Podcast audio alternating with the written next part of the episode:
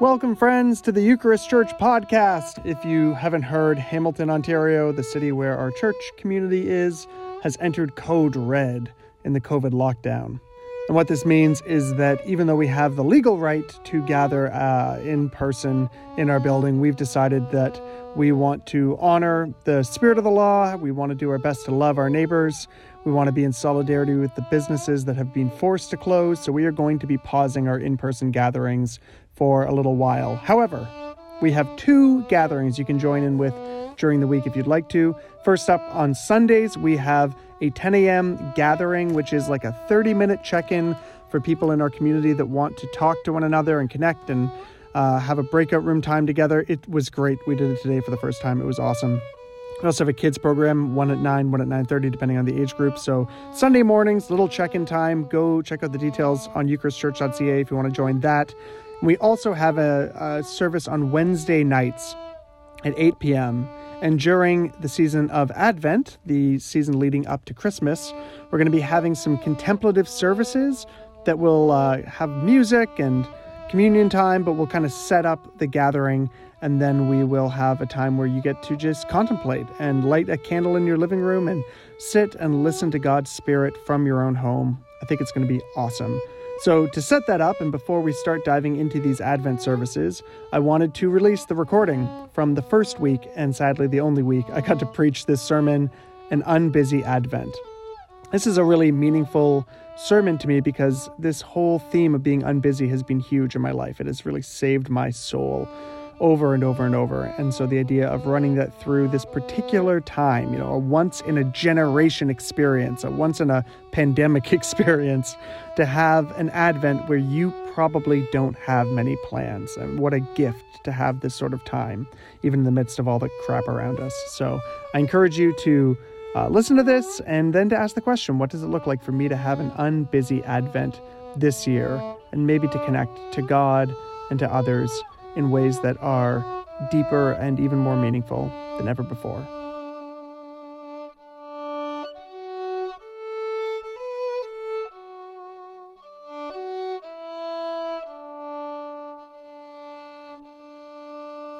I think if I had to describe the one thing that every single person I know has in common, like the real root thing in your soul at the deepest level, it's not age or gender or race or even religion. Like really, when you boil it all down, what's really at the core of each and every one of us is exhaustion. Like I think exhaustion is just like so core to every person I've ever met from every world. I remember in grade 11, there was like half of a year in grade 11 where I wasn't exhausted. I wasn't like tired. I wasn't feeling like I was always trying to catch up. And then there was one night where I stayed up late to get a paper off. And since that day, I don't think I've stopped being stressed. Like, anyone else relate to this? There was like a moment where you just shifted into adult mode and you were like, well, now I'm going to be stressed for the rest of forever. And since that day, if you were to ask me, how are you doing? I would respond with something similar to, I'm doing good. I'm just so busy, the muffled voices say. I'm busy. I've got places to go and things to do and work and family and friends, and I've got so much going on. And then I go to sleep and I go out. Anyone else fall asleep like this? Like kind of perturbed, and then wake up like this? With like just a list already of things in your mind? It's awful. It's awful. Anyone else wake up in the middle of the night and you're like, great, I can't go to sleep anymore because I'm so busy. My brain won't stop being busy. When my body's shut off, busy, busy, busy, busy, gotta go here, gotta do that. A never-ending list. I feel like there's a list of things that I have to get done. And if I got to the bottom of the list, then I'd finally be like satisfied. But I know that at the bottom of that list is a little arrow saying flip to the other side with a whole other list of things to be done. I suspect it never is going to end. So sometimes I think we fantasize about how we might escape from this. One of the common fantasies I hear people talking about is they're like, well, the reason I'm so busy is because I have to be providing for myself, and I have to provide for my household, and I have to make money. And so maybe if I won the lottery, I wouldn't be busy. I've been reading a book about the acceleration of time, and it's written by a professor named Andrew Root. And he talks about what might happen if you won the lottery. And I found it so enjoyable and horrifying to read that I thought I'd just bring it to all of you guys to read. Here's reasonably what might happen if you won the lottery. It says that even if you won the lottery and built a fort out of 50s, even if it was possible to use the money to unplug, somehow constraining the structural realities of speed's acceleration, the human need for the good life would get you. After binging the 8th season of The Bachelor, you'd start to feel it.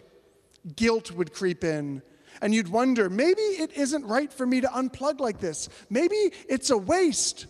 And right then, the need to catch up would call for you.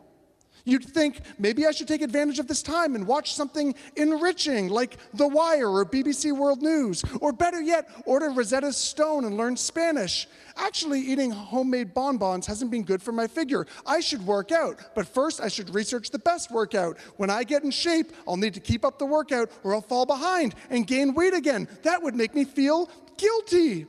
But even if I maintain my figure, I don't want to be a dull person. I should read all of Tolstoy's novels. I never did. Maybe finally get through Infinite Jest. Right now I don't have the time, but I'll buy those books and put them on my shelf so others can see I'm the kind of person who purchases good literature. And every day I'll walk by them and I'll be feeling good that I'm the kind of person that owns those books, but that good feeling will be interrupted by guilt because I've never had the time to read them. And the guilt will be more intense than just a sense of wasting money. It will feel like hypocrisy in my very being, a violation to myself. I present I'm this deep person who has the time to read, falsely knowing and all these references, my desire to be a certain kind of self, and my inability to keep up with the pace of that self-demands condemns me. But there's even more that condemns me. I'm never able to get to those books because I've always wanted to be the kind of person who's informed, who knows what's going on. I can't read Tolstoy because I need to read the New York Times or at least a Facebook news feed. My friends keep posting Atlantic articles. I can't get through the Times. Never mind the Atlantic. I feel guilty. I'm not like them. I'm not the kind of person who reads and posts Atlantic articles. At least Facebook has connected me with old friends, yes. Yes, but I feel guilty, although I've lost so much touch with so many people over the years. And now these people I see through social media, they rush back to me like a flood. I soon realize I have all the access, but none of the time to keep up with the hundreds or even thousands of these friends, which condemns me further. And when a coworker asks, have you been following? They mean it as a line of conversation, but I hear it as a line of condemnation. I haven't had time to keep up on election fraud in Wisconsin or the environmental corruption in Northern California. I could be following these kinds of events, but instead I need to read more parenting books. My kids are growing up so fast, I'm barely hanging on. I'm not being the parent they need. And I can feel good about getting a whole parenting book finished. It's much shorter. I can pick up on helpful tips, not getting left behind in parenting, maybe even being more intentional. Yes, now I'm able to ask another parent, have you read? And I can shift the guilt off of me and onto them. But the truth is, these parenting books and their accessibility thrust me into more guilt. They provide more strategies to speed up and be a good parent, reminding me I'm not conscious enough and available at all the moments that I'll lose with my kids. I'm never going to get them back. I was supposed to accomplish 8 things before my daughter was 5, and now she's 9, and there are 8 more tasks. Unable to keep up with these parenting books and conferences and podcasts, I released my guilt by following the blog of Reverend Writer. And she posts hilarious anecdotes of all of her parenting fails, telling her readers to relax. She whimsically reminds us that all of us ruin birthday cakes and get drunk at birthday parties for 4-year-olds. And at one level, reading these posts assuages my guilt, but at another level, it just makes me feel more guilty. These bloggers seem to make even their failures cool and witty and authentic. They parent such interesting selves with clever references and hip headshots. I'm sure I could never be this kind of cool parent. Plus, I'll never have the time to try otherwise. Welcome to the modern world. Anybody else relate? Anybody else find themselves hearing in that? Their own voice in their soul, their own condemnation that says, you've got to do more, keep up, go, go, go, go, go, hustle. Be informed, be smart, be clever, be cool. Being busy is a drug. It's a drug, and we are hooked on it as a culture. It gives us, like all drugs, it immediately gives us what we want, the chance to present ourselves as important. I mean, if somebody thought you weren't busy, how would they know that you're important? Gives us a chance to master our world, but it's killing us. Being busy is killing us. I've really pinned down, I think, the one thing that destroys marriages and friendships and families and churches, and it's not what I expected. I'm pretty sure at this point the single thing that murders all of that is scheduling. I just think it's scheduling. I know couples that have gotten divorced because they could never find a time to go to counseling. That's not a joke. I've got a couple cases. We should go to counseling. It'd be really good for us. Yes, let's make it happen. Then you don't talk about it for 3 weeks. You know, we really should do that counseling. Oh, yeah. What date's good for you? Next Thursday, I'll make a call. Oh, they didn't pick up. Scheduling. I know people that have friendships and one of them moves away or somebody has a child or starts a new job and suddenly the routine is thrown off and they're not seeing each other regularly, and then before you know it, are you free Tuesday? Oh, Tuesday doesn't work for me. Wednesday? What about Thursday? A 5-minute conversation takes about 3 days over texting. And before you know it, you just get too busy and you forget. I know a denomination of churches that almost split, fine, it's our denomination, that almost split over a big theological question. And before we were going to have our big votes, we were going to get together and talk. And no one scheduled the talk. And we're making decisions, like voting on things that could split the body of Christ. And we never got together to talk because of scheduling. Can you imagine sitting before the throne of God? And God is like, why? Why did you split my church in a pandemic with all of the chaos? Why did you get together and have a vote without first meeting? And can you imagine saying to God's glorious throne, well, it was a really busy month. Can you even imagine? It was really busy. We were all very busy. I goes, it freaks me out. And there's no busier time than Christmas, right? Christmas is just, when you're young, you think that Christmas is magic, and when you're old, you realize your mother loved you a lot. That's what Christmas is. Christmas is just the realization that somebody else was killing themselves to make things look effortless for you. And wow, I mean, what a beautiful gift that our parents gave us. But you've got parties and gifts and work parties and church parties and more presents to get and a white elephant exchange and the little fun outdoor displays downtown and everything's filling up your schedule. And even in the winter, even walking is rushed because it gets cold. So you're just rushing around, clenching your teeth, kind of in a hurry to get everywhere. And you get home from work and it's pitch black and you've still got to get in the car and go to some other event. And how are we supposed to ready ourselves and prepare for the coming of Christ? To be present to one another, to be present to the people that we love when we're so enslaved by busy. And this is where 2020 might just end on a decent note, because this year your Christmas is going to look different. And it's sad on the one hand. Like, I like the caroling parties, and I like the hanging out late, and I like the going and seeing the reindeer downtown. It's all great, but you're not going to do much of it this year, and neither am I. And maybe this year, even though there's something sad about what we're going to lose during the Advent season and the Christmas season, maybe it also presents us with an opportunity. It's actually, if you think about it, this might be your once-in-a-lifetime opportunity. It's once in a global pandemic, at least. Once in a lifetime opportunity to have an entirely different pace of life during Advent, the season leading up to Christmas. And so that's what we want to talk about the next 3 weeks. And that's what I want to introduce to us tonight. And then we're going to get really practical on the conversation week and on the contemplative week. Jill's going to help us walk through an exercise to just feel a bit of what it might feel like to enter into a non-busy posture. Sound good? All right, so if you have a Bible here and would like to open it up, let's go to Luke chapter 8. Gospel of Luke chapter 8. And if you have a Bible, I encourage you to bring it because we are no longer using slides. If you don't own a Bible and you'd like one, we have many a Bible. We're a church. It's like the only book we really have. So we can give you your own Bible. It will be like from an old Presbyterian church, but the translation's fine. We got a lot of hand-me-downs. Okay, so in this story, in Luke chapter 8, Jesus has just calmed a storm on the waters. When they arrive in another place, they meet a man possessed by a legion of demons, which Jesus then casts out into pigs. The pigs run off a cliff. Day in the life for Jesus. And he comes back over to his own people. And this is what he finds. Now, when Jesus returned, this is Luke chapter 8, verse 40.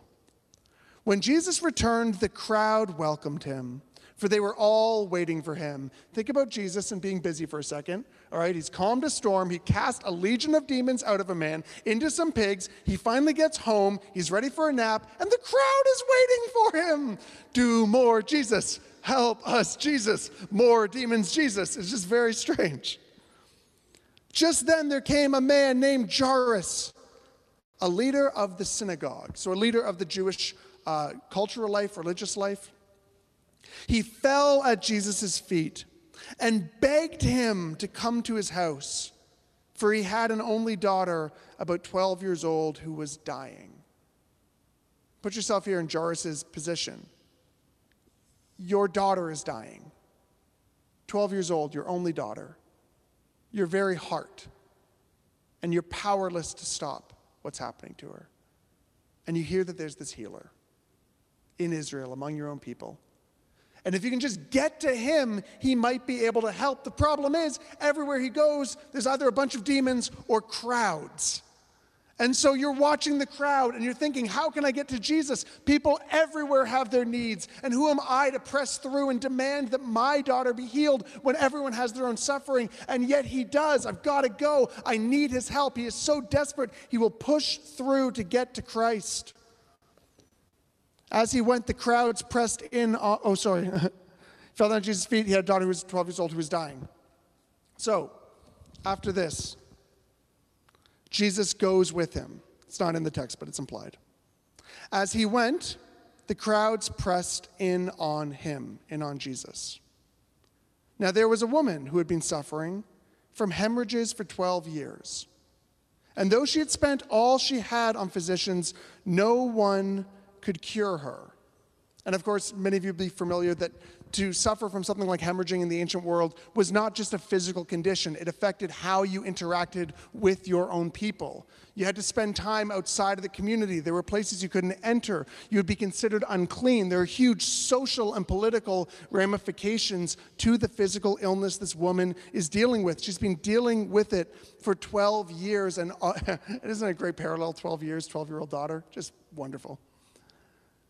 And nothing could cure her. So she's taking a risk here, just like Jairus did, taking a risk after 12 years of suffering, trying to find out if Jesus can heal her. She came up behind him and touched the fringe of his clothes, and immediately her hemorrhage stopped. Then Jesus asked, "Who touched me?" And when all denied it, Peter said, I love Peter, he's very logical here. Peter said, "Master, the crowds surround you on all sides and press in on you." Like, this isn't exactly a no-touch zone, very un-COVID safe, no bubbles. But Jesus said, "Someone touched me." It's interesting. Everyone's touching him, but someone touched him with an intent, with a faith, with a trust. "Someone touched me, for I noticed that the power had gone out from me." And when the woman saw that she could not remain hidden, she came trembling and falling down before him. She declared in the presence of all the people why she touched him and how she had been immediately healed. And he said to her, "Daughter, your faith has made you well. Go in peace." I love this image of Jesus saying, "Who touched me? Who touched me?" And they're all like, And he's like, "No, I want to know who touched me. I want to praise her faith." Like, I'm not getting anyone in trouble here. I want to know who believed enough to shove their way through this crowd, to risk contamination, to be a person who is sick and to touch someone else might risk contaminating someone else. But in this case, instead of contaminating Jesus, his purity goes on to her. Whew, there's a whole other sermon. But who is this woman that has such great faith that she'll risk this all to come to me? Oh, I want to praise your faith. But as this little side story is happening, again, think of yourself as Jairus. Think about that time you really wanted an appointment at the doctor. And you're like, I've been trying to get an appointment, I've been calling, I've been trying to book this, I need a surgery, I need information, I need clarity. And imagine you got to the doctor's office and the doctor was like, yes, I've been waiting for you, I've got your file right here, let's get into it. And you're like, oh boy, and then someone else was like, I'm bleeding. And he was like, oh my gosh, let's take care of you. You'd be like, lady, get in line. Like, hey, Jesus, let's go. We've got to move. We need to accelerate this along. My daughter is sick. And while he was still speaking, Jesus, someone came from the leader's house to say, your daughter is dead. Do not trouble the teacher any longer. It seems like his fears are played out here. That something about Jesus' lack of urgency, his lack of hustle to get there, has backfired on them all. And when Jesus heard this, he replied, do not fear, only believe, and she will be saved. When he came to the house, he did not allow anyone to enter with him, except Peter, John, and James, and the child's father and mother. They were all weeping and wailing for her, but he said, do not weep. She's not dead, but sleeping. They laughed at him, knowing that she was dead. But he took her by the hand and called out, child, get up. Her spirit returned, and she got up at once. Then he directed them to give her something to eat.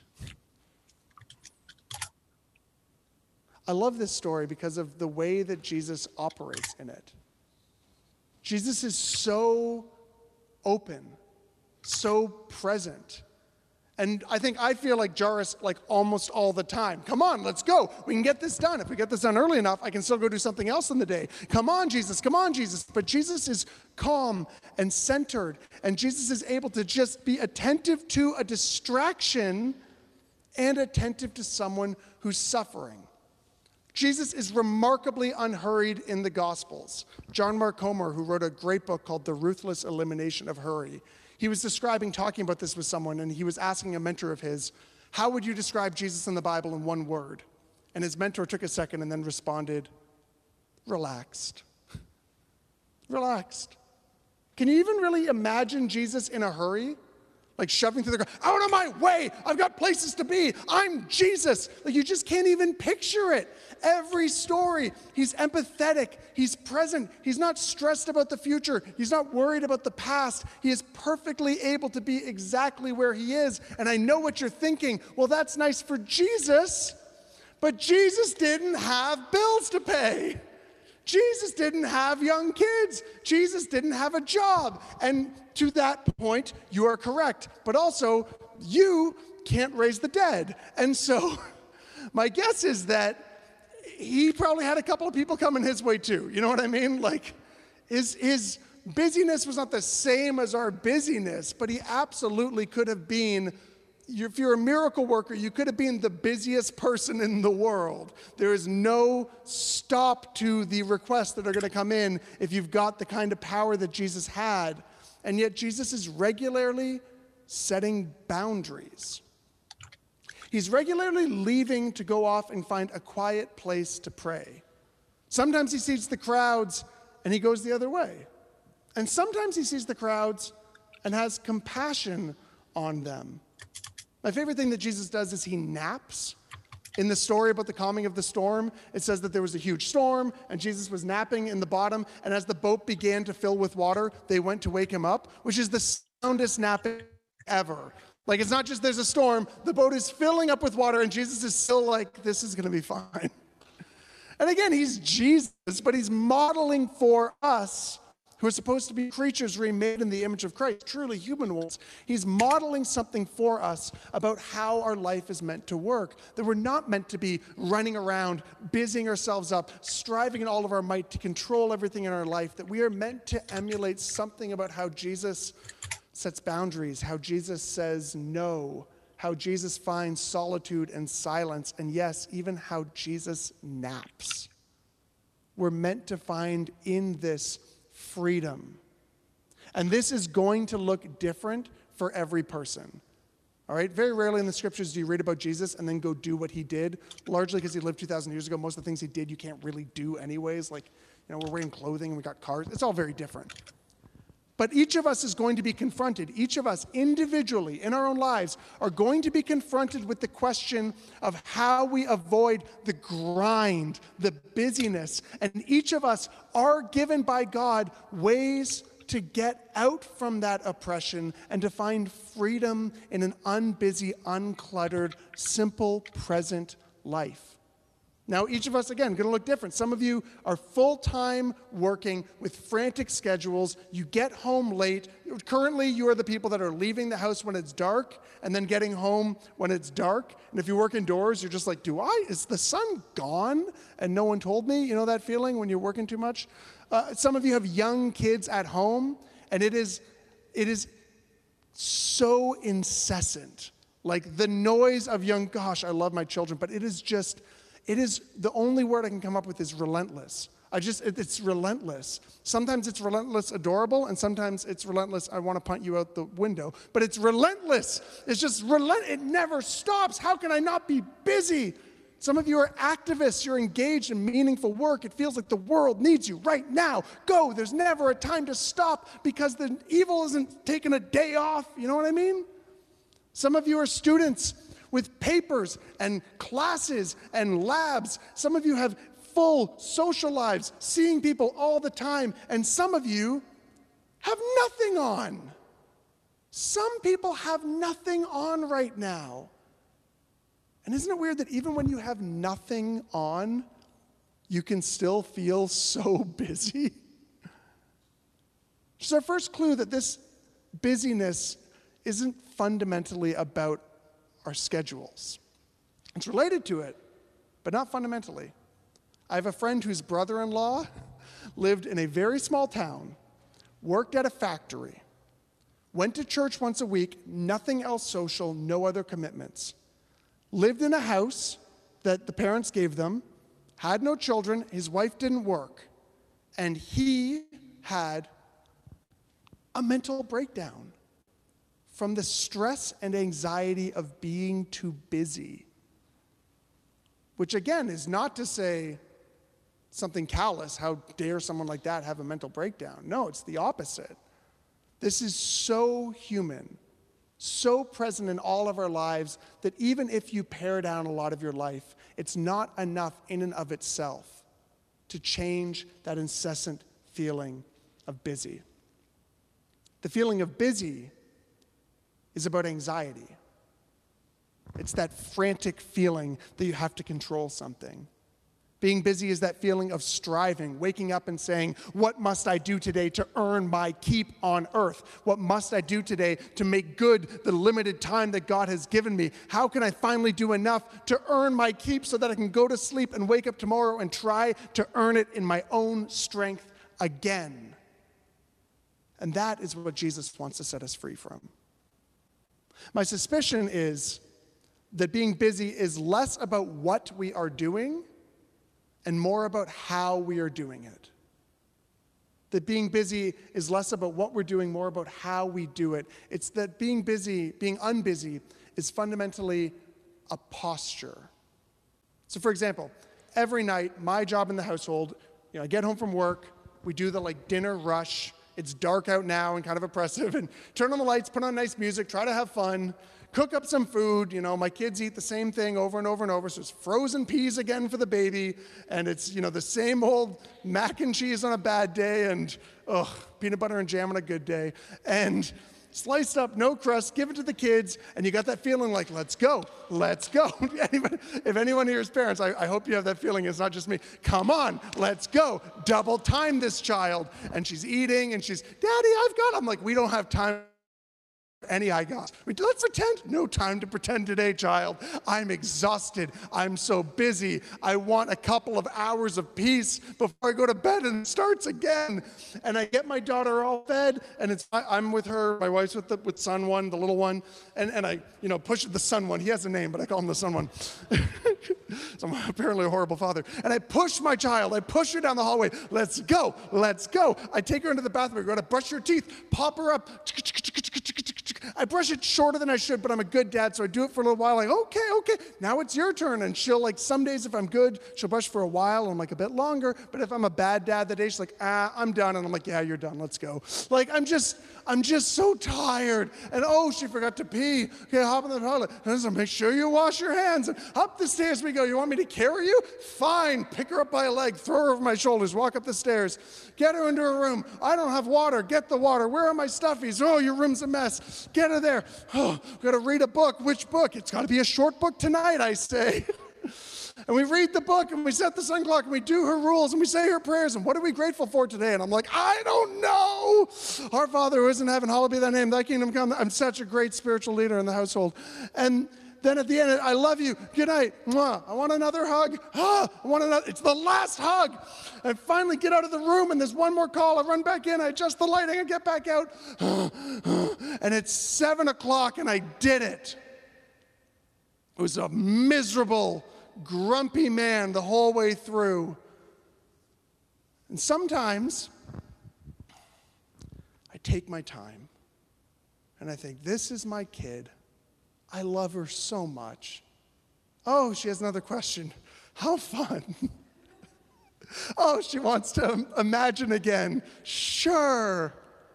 You want to read a book? Pick any book you want. Doesn't need to be a short one. Oh, the chapter book. Okay, here we go. Might as well get the pillow behind me and get comfortable. Read it slow.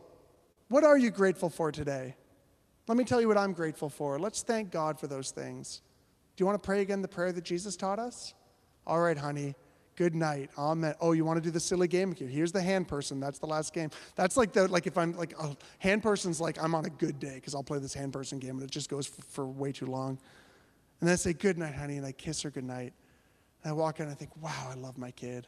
And I go downstairs and I pour a glass of wine and I look at the clock and it's 7:04. It took about 4 minutes longer for me to just be a decent human being. But more than that, for me to enjoy it. What am I rushing through?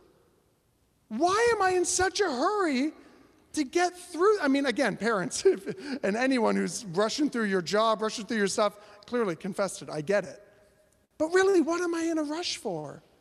Sometimes I feel like, when you're driving on the highway, and you see that one person, I was going to say one guy, obviously it probably is a guy, who's just like on everyone's tail and then like gets over one lane and then gets over another lane and they're just burning it and they're like cutting out of the HOV lane and they're just like playing it so dangerous and you're like, you bozo.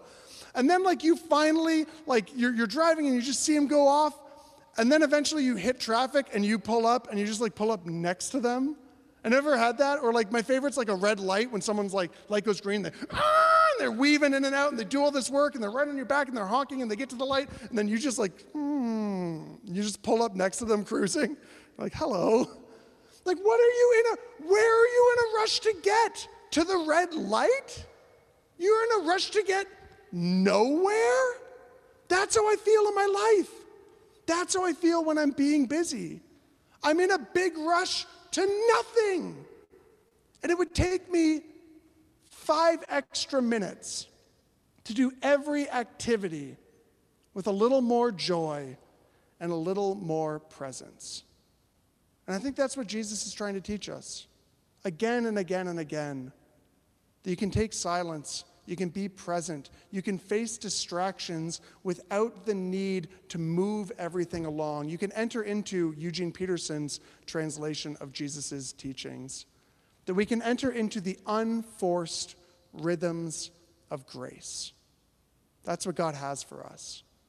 Unforced rhythms of grace that wants to set us free from our striving and set us free from our busy.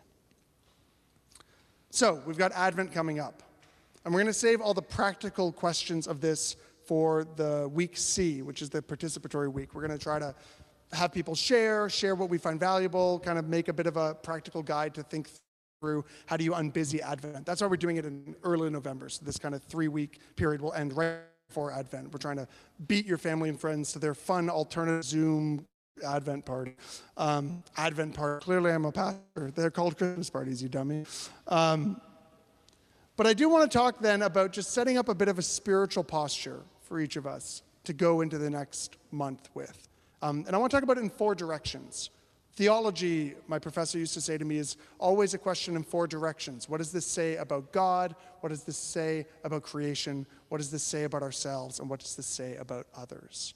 And so quickly, in 4 directions, what does being unbusy, slowing ourselves down, reveal to us? First up is how it helps us interact with our God. Brother Lawrence, who was a monk who lived a very simple life and died a very quiet life, but since then his writings have been picked up by people all over the world, engaging with the mystics and the saints. He wrote, "Men invent means and methods of coming at God's love. They learn rules and set up devices to remind them of that love. And it seems like a world of trouble to bring oneself into the consciousness of God's presence. Yet it might be so simple. Is it not quicker and easier just to do our common business wholly for the love of Him? We can do little things for God.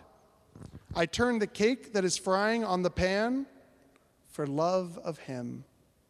And that done, if there's nothing else to call me, I prostrate myself in worship before Him, who has given me grace to work. Afterwards, I rise happier than a king. It is enough for me to pick up but a straw from the ground for the love of God." Brother Lawrence was famous for worshiping and praying as he did the dishes, which is a real harsh reminder for me because when I do the dishes, I watch YouTube. But I've been trying not to not fill up every moment, but to allow moments for silence, and in that silence to put reverence for God. I sit in this pew to the glory of God. I ride my bike to work to the glory of God. I do my dishes and change this butt and work this shift to the glory of God. The simple, ordinary things that we do, that when we're not in a rush, can become acts of worship. How does it help us reconnect with the creation? Jill, my co-pastor at Eucharist, was talking about being on a silent retreat at Loyola House in Guelph, and how she went and sat under this beautiful tree, but as she walked up to sit under it, all these birds flew off in every direction. And she watched them. She's like, wow, look at these birds. What a beautiful part of God's creation. What a beautiful way they're connected to everything here. Wow. She said she sat under that tree and sat in silence for what felt like an hour, but was probably 5 minutes, because that's how silence goes. And then after a few minutes, she said, the birds started returning to the tree and started singing all around her. And she realized when she's not in a rush to get everywhere, nature comes to speak to her. Nature comes to us and testifies to the goodness of God, testifies to the goodness of this world. Nature comes to us and fills us with wonder. And here's the thing, you don't even have to go looking for it. You just have to not do anything. You just have to not go on your phone, not keep running down the street, not be in a rush. Like it's negation. Just not doing some things to receive from creation what it is always trying to say to you. Okay, a couple more things. What does it tell us about ourselves? John O'Donohue, who was an Irish mystic, writes a story about a man exploring Africa. Very nonspecific. I don't know where in Africa. I hear it's a big place, but this is how he tells it. Said the man he knew was in a desperate hurry on a journey through the jungle. He had 3 or 4 Africans helping him carry his equipment. They raced onward for about 3 days. At the end of the 3rd day, the Africans sat down and would not move. He urged them to get up, telling them of the pressure he was under to reach his destination before a certain date. They refused to move. He could not understand this. After so much persuasion, they still refused to move. Finally, he got one of them to admit the reason. The native said, "We have moved too quickly to reach here. Now we need to wait to give our spirits a chance to catch up with us." We learn about ourselves that we can move quicker than our spirits, that our bodies can go and go and go and go. And sometimes the reason we wake up with anxiety, the reason we struggle to fall asleep is just because our body needs some time for our spirit to catch up, that we are holistic creatures, soul and body. And we need to slow down, refuse the allure of busyness, to be able to let our body and soul integrate together into a living thing. Finally, what does it tell us about others? I was down at the waterfront earlier this week, the day after the election, which was just a beautiful day.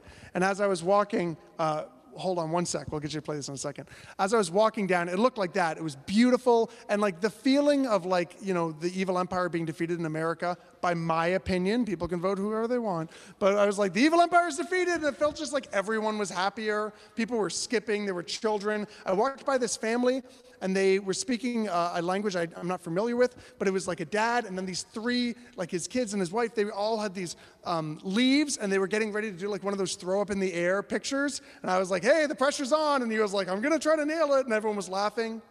And I walked a bit further, and I saw a 19-year-old man and a younger boy, probably about 13, 14 years old, and the younger boy clearly had physical, mental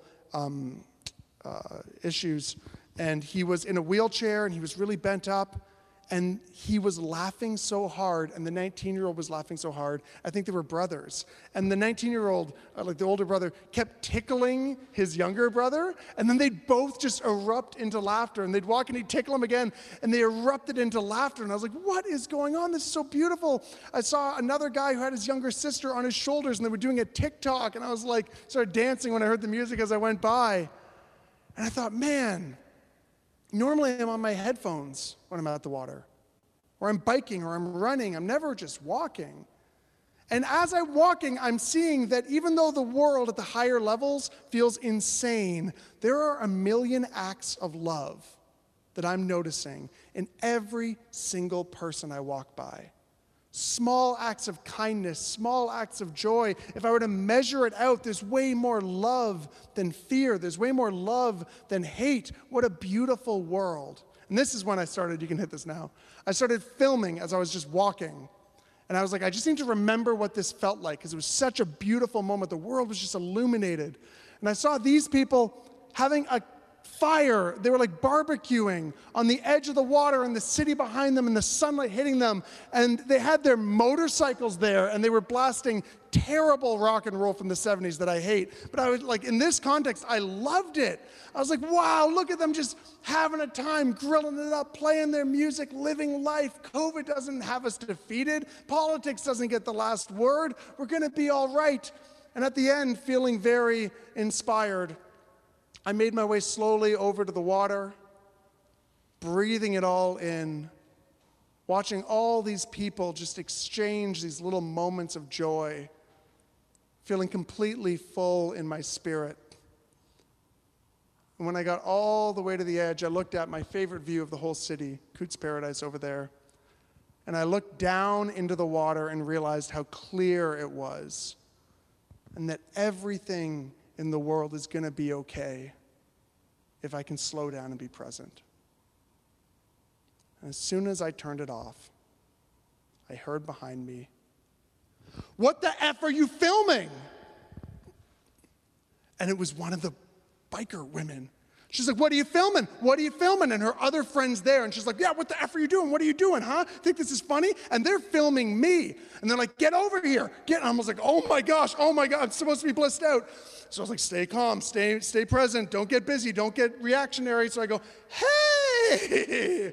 And I start walking over and I'm like, wasn't trying to pull anything funny. And she's like, well then get over here and tell us about it. Get over here and delete the video. And I was like, oh my gosh, okay, I'll delete the video. And the guy behind them's like, you're lucky it's them talking to you and not me, buddy. And I was like, oh my gosh. And he starts coming over and he's like, this guy, he's got a bandana on and he's got tattoos, but not like hipster tattoos, you know what I mean? Like real tattoos, like scary ones from when you were a kid. And I'm like, oh my gosh, I'm kind of scared. And I was like, I'll delete it. I'm going to delete it. I just want you to know, I was only filming it because it just looked so beautiful. And they were like, oh yeah, right, delete it. I go, okay, I will. Can I just show it to you just to show you that I wasn't trying to pull anything funny. I wasn't trying to record you secretly for any reason. And they're like, oh yeah, right. And I said, oh, can I just show it to you? She goes, fine.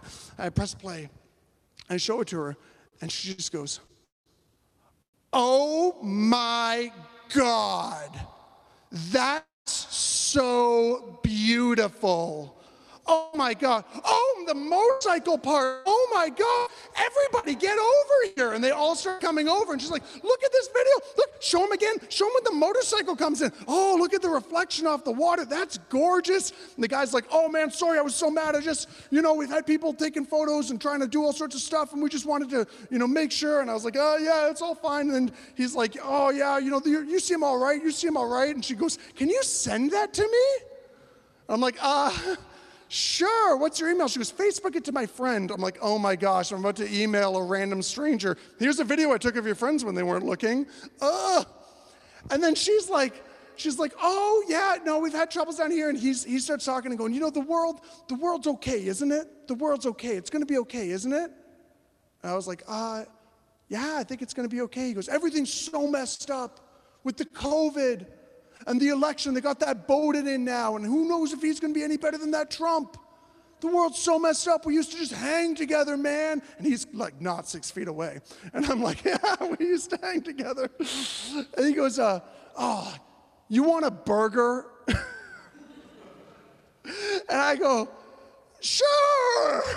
They go and start making me a burger. I'm like, oh my gosh, what is happening? And I walk over and I'm talking, and I just realize there's so much pain and so much sadness that there's so much frustration they're feeling.